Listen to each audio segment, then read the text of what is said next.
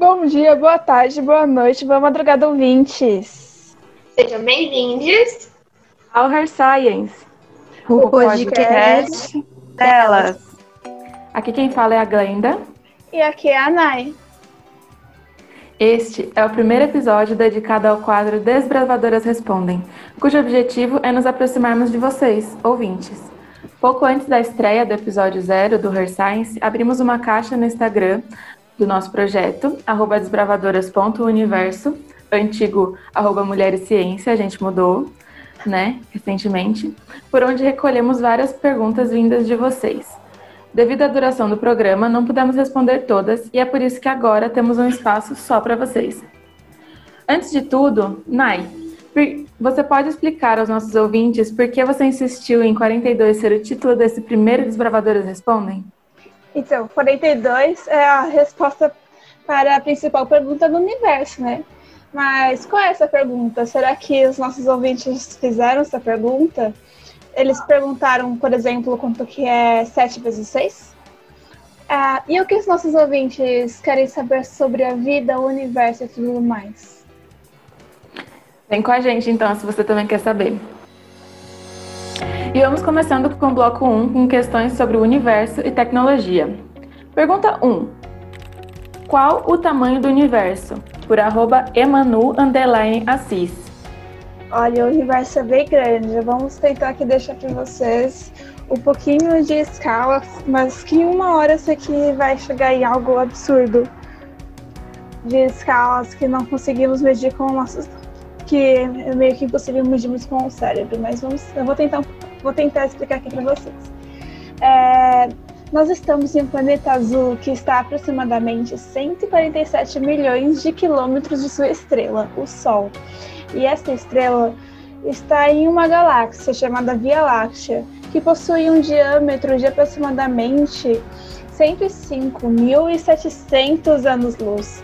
E juntos a outras galáxias, e algumas ainda maiores, como as de Andrômeda, ou menores, como a pequena e grande nuvem de Magalhães, temos grupo local de galáxias, o aglomerado de Virgem, que possui em torno de 15 milhões de anos-luz de diâmetro.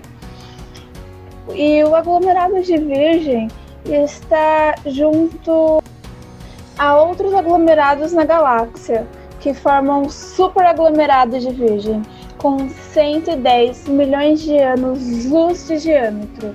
Então você imagina, a gente gera um pontinho bem distante de uma estrela no Sol e se você pensar no superaglomerado de Virgem, já nós somos em escala menores do que um simples grão de areia. É, seguindo assim, nós temos grupos de superaglomerados, de superaglomerados, até formar a teia cósmica.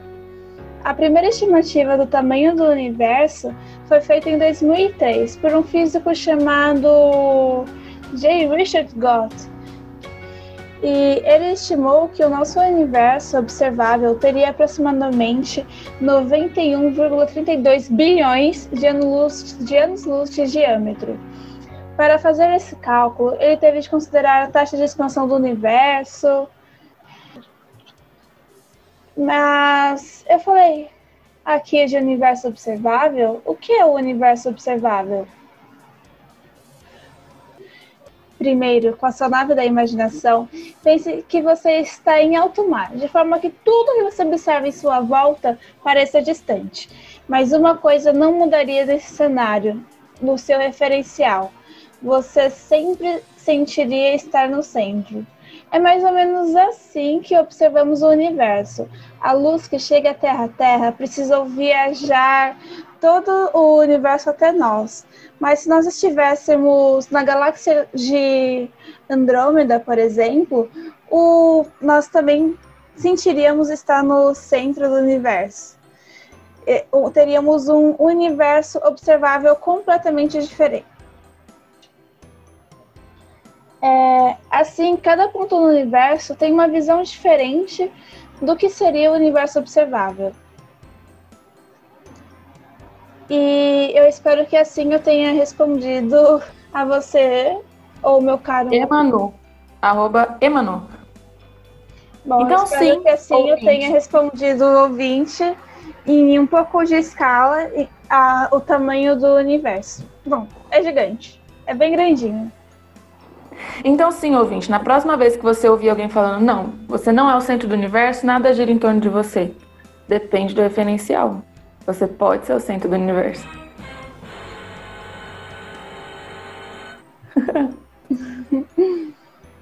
Você é o centro do seu universo, do que você vê como universo.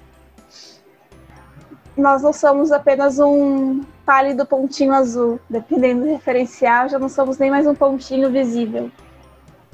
Indo para a pergunta 2. O que seria a quarta dimensão? Por Luísa Underline Bisol. Ok, essa eu respondo. Primeiro, a gente tem que entender que os conceitos matemáticos eles evoluem ao longo da história. Uma das primeiras geometrias melhor estabelecida foi a euclidiana, no século III a.C., bastante tempo. Essa matemática da antiguidade greco-romana analisa o universo de forma qualitativa e, por isso, enxergou apenas três dimensões perpendiculares entre si, como características de espaço. Então, uma característica, como eu já disse, qualitativa em que a gente, as três dimensões são comprimento, altura e largura. Avançando na história, o matemático e filósofo René Descartes funda a geometria analítica, que passa a analisar o espaço de forma quantitativa, isso é, agora as dimensões dos objetos correspondem às coordenadas, ou valores, essa mudança de visão matemática permitiu algumas revoluções, pois agora o conceito de dimensão euclidiana não precisava necessariamente estar associado à realidade visível e campos mais abstratos do conhecimento poderiam ser explorados. Com isso, o matemático Bernhard Riemann, é assim que fala, né? Acho que sim, sim. Ampliou as geometrias euclidiana e analítica com sua geometria quadridimensional. Sim, Muitas vezes, na história da matemática, grupos de conceitos para explicar a realidade surgem e inauguram áreas do conhecimento não excludentes entre si, mas sim paralelas, cada uma com seu conjunto de axiomas que mantém sua lógica. Assim, foi possível a Albert Einstein entender o movimento dos corpos através do tempo e do espaço. Por isso, a quarta dimensão é o tempo. Nosso universo apresenta três mais um dimensões: três espaciais, chamadas também de x, y e z de forma convencional, e uma temporal, que pode ser chamada de t. Entretanto, coube ao ex-professor de Einstein, Hermann Minkowski, perceber o quão inseparáveis são as dimensões do espaço e do tempo. Mas por que o tempo é considerado uma dimensão, na verdade? Primeiro, vamos propor um experimento mental, conforme a gente já fez na pergunta anterior. Imagine duas pessoas, uma no ponto A e uma no ponto B cada uma delas começa a viajar pelo mesmo caminho unidimensional em direção ao seu ponto oposto nessa situação.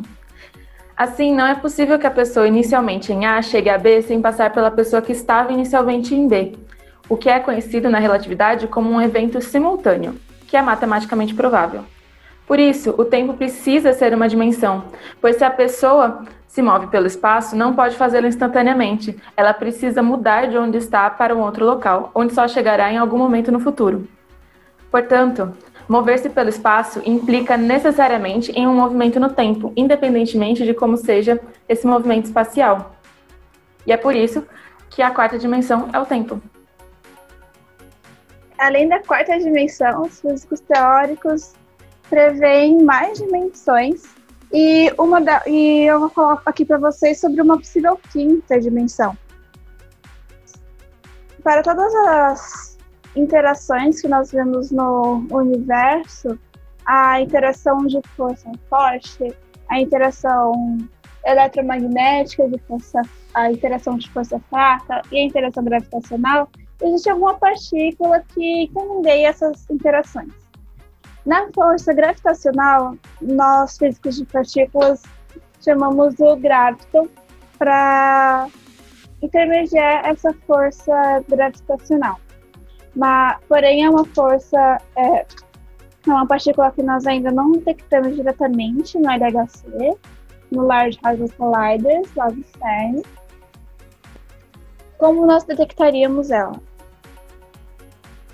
Essa quinta dimensão, explicaria por que a força gravitacional é uma força tão fraca. É, assim, ela é absurdamente bem mais fraca do que as do que a força fraca, a força eletromagnética e a força forte.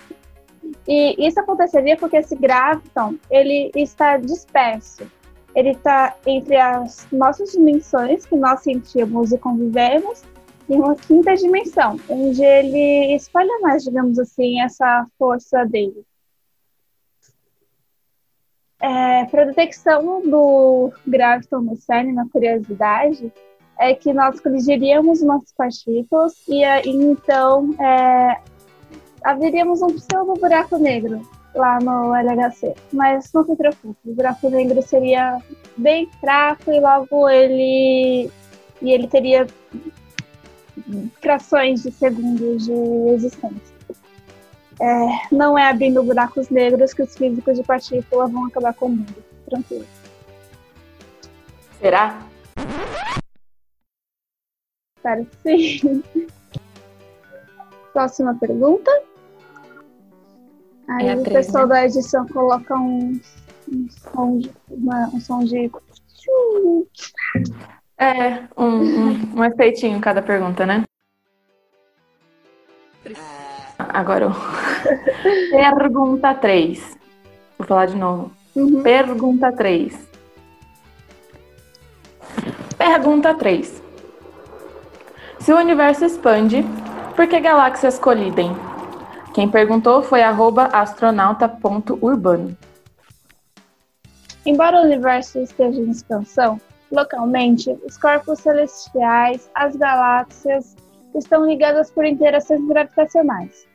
Por exemplo, a atração gravitacional da Via Láctea é tamanha que estamos engolindo galáxias satélites aqui bem próximas de nós, como a pequena nuvem de Magalhães. A atração gravitacional entre a galáxia de Andrômeda e a Via Láctea vai resultar numa possível colisão entre essas duas galáxias. Quando nós olhamos para o universo, também podemos observar outras galáxias que já colidiram, formando galáxias em elipses. Eu vou recomendar para vocês uma galáxia linda que é resultado de uma colisão, que é a galáxia do Anel pesquisem, vai, vai valer a pena. Agora vamos para a pergunta 4. Como uma nave acelera no espaço sem oxigênio? Via impulsão com fogo ou ar comprimido para viajar? Essa pergunta foi feita por, por arroba Netuno7. Para essa pergunta, a gente chamou é, integrantes do DDU, além do podcast, que estejam mais inteiradas sobre é, a engenharia aeroespacial e podem ajudar a gente. Oi, Glenda. Então, vou responder a pergunta do arroba Netuno7. É, ele perguntou como uma nave acelera no espaço sem oxigênio, via impulsão com fogo ou ar comprimido para viajar. Então, vamos lá. É, essa expressão impulsão com fogo não está totalmente correta. Por quê? É, não é o fogo em si que vai gerar o impulso, tá? É a queima do propelente. Porque a queima do propelente é, vai gerar, vai, vai liberar gases, tá? Então, a exaustão dos gases que gera esse impulso, tá? Tem a ver, inclusive, com a famosa lei da ação e reação, né? Se você gera uma força para um lado, vai ter uma reação para o outro. Então, se os gases estão sendo liberados para um lado, está gerando essa força, esse impulso, é, a nave acelera para o outro. E, então é assim que as naves é, aceleram no espaço. Pergunta 5. O que vocês acham do campo de instrumentação astronômica? Tenho interesse. Arroba por Study with Lala para, para essa pergunta, nós chamamos outro integrante do DU que está dentro da Aéreo e pode falar melhor sobre isso do que nós. Agora eu vou responder a pergunta da arroba Adorei esse nome. Ela perguntou o que vocês acham do campo de instrumentação astronômica. Tem interesse? Então, vamos lá. Esse campo né, de instrumentação astronômica em si, ele é muito antigo, muito mesmo, porque a gente pode considerar o próprio olho como instrumento astronômico, né? A gente é, pode ver aí que é, o interesse do homem pelo pelos astros, né, do ser humano pelos astros, ele é muito antigo, muito mesmo. Então a gente sempre é, observou o céu, tentou achar até mesmo uma conexão né, entre os astros e, e nós humanos. Então é, é um campo muito antigo e que cada vez mais se desenvolve, né? Sempre tem aí um passo à frente, sempre tem algo para melhorar, né? E a luneta em si só foi é, criada mesmo ali pelo século XVII, né? E um dos grandes é, criadores assim de instrumentos foi o próprio Newton, com o telescópio refletor. A partir desses instrumentos, né, que a gente pôde observar aqui da Terra, os astros, foram criados também os telescópios espaciais, né? O mais famoso aí, o telescópio Hubble, né? Que tirou cada foto mais incrível do que a outra. E tem vários outros, né? Não é só o Hubble, tem vários outros telescópios é, que telescópios e observatórios que podem tirar fotos do de universo, de planetas, de nebulosas, de várias coisas. Então, assim, é, eu acho que é um campo que ainda tem muito para desenvolver, tem muito para melhorar. E é isso. Agora nós temos uma pergunta bônus, né, Glenda? Exatamente, enviada por meu primo, Murilo Bolzan Dionísio. A pergunta é: Referente ao tema do grande filtro, no cenário desse filtro ainda estar à nossa frente, o que vocês acham que ele seria? Essa pergunta exige uma explicação e o um contexto sobre o que é um grande filtro. É... E isso, essa explicação começa com o paradoxo de Fermi, né, Naya? Sim, e o que é o paradoxo de Fermi? Caro ouvinte, se você ainda não ouviu falar, vou aqui citar Carl Sagan e lembrar você que viajamos em um pálido pontinho azul. Eu espero que tenha ficado bem claro com a primeira pergunta, o, tamanho do universo, que nós, que o universo é gigante e que nós somos só um, um pontinho. Diante do tamanho e da imensidão do universo, um físico italiano chamado Enrico Fermi perguntou-se: onde estão os ETs? Mas de onde veio essa pergunta? Se você ainda não está convencido do tamanho infinitesimal do nosso planetinha azul, vou contar para você como o físico italiano chamado Henrique Fermi se perguntou onde estão os ETs. Dentro da nossa querida Via Láctea, nós encontramos aproximadamente 100 bilhões a 400 bilhões de estrelas, que é quase o mesmo número de galáxias em todo o nosso universo observável. Ou seja, para cada estrela da imensa Via Láctea a uma galáxia inteira lá fora. No total, existem entre 10 a 22 a 10 a 24 estrelas no universo. Para ajudar a visualizar o tamanho deste número, pense em todas as, todas as praias do planeta Terra e em cada um dos minúsculos grãozinhos de areia. Enfim, para cada grão de areia na Terra, há aproximadamente 10 mil estrelas no universo. Entre estas estrelas, agora vamos pegar alguns parâmetros mais conservadores. Aproximadamente 5% destas estrelas seriam semelhantes ao Sol. E vamos supor que existam 10 a 22 estrelas no universo.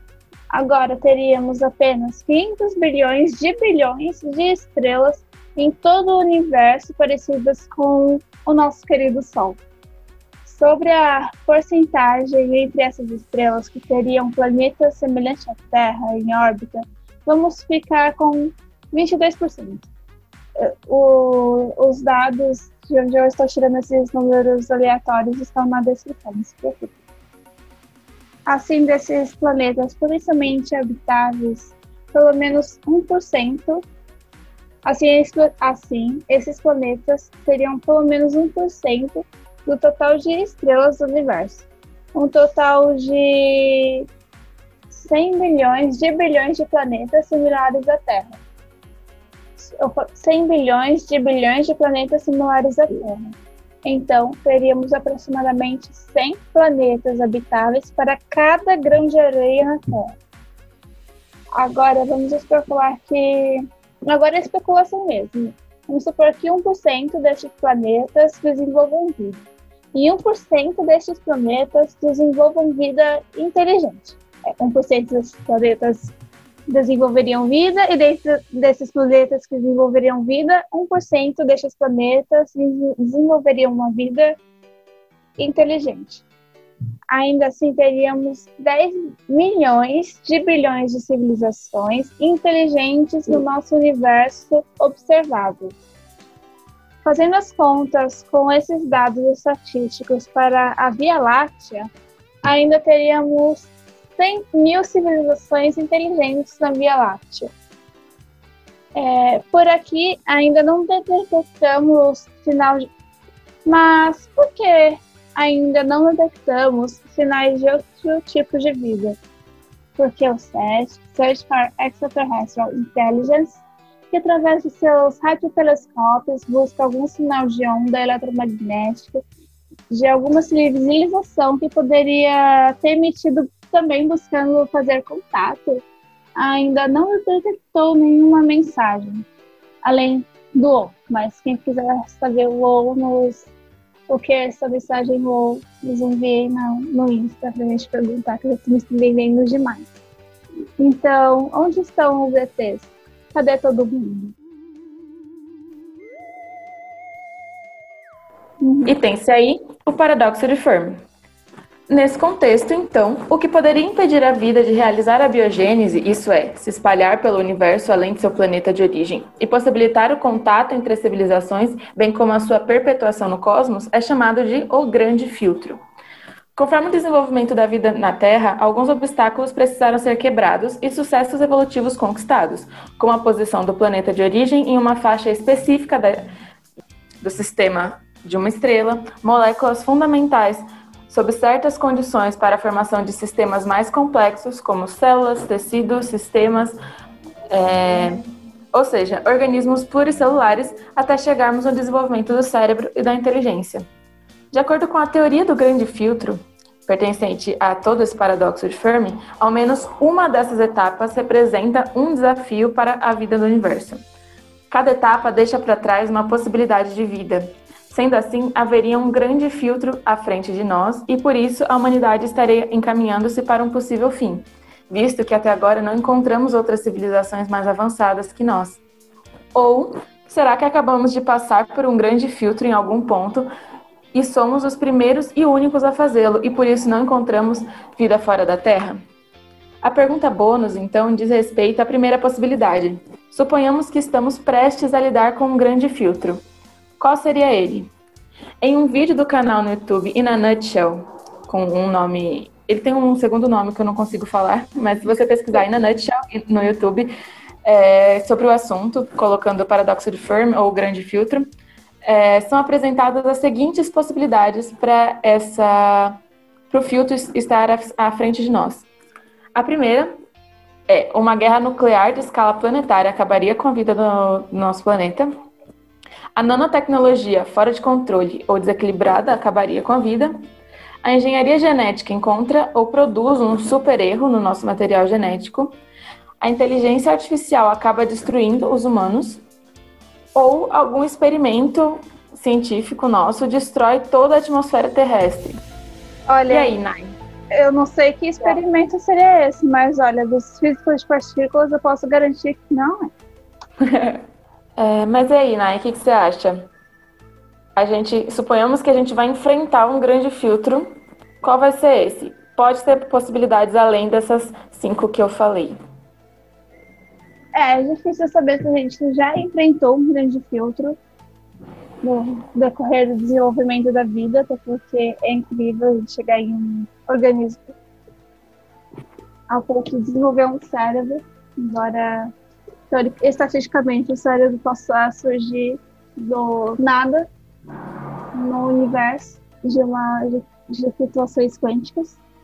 Pois é, será que o grande filtro está por vir? O que seria esse grande filtro? Eu não faço ideia. Será que esse grande filtro seria da, da capacidade dessa vida de manter as outras vidas com quem ela convive nesse planetinha?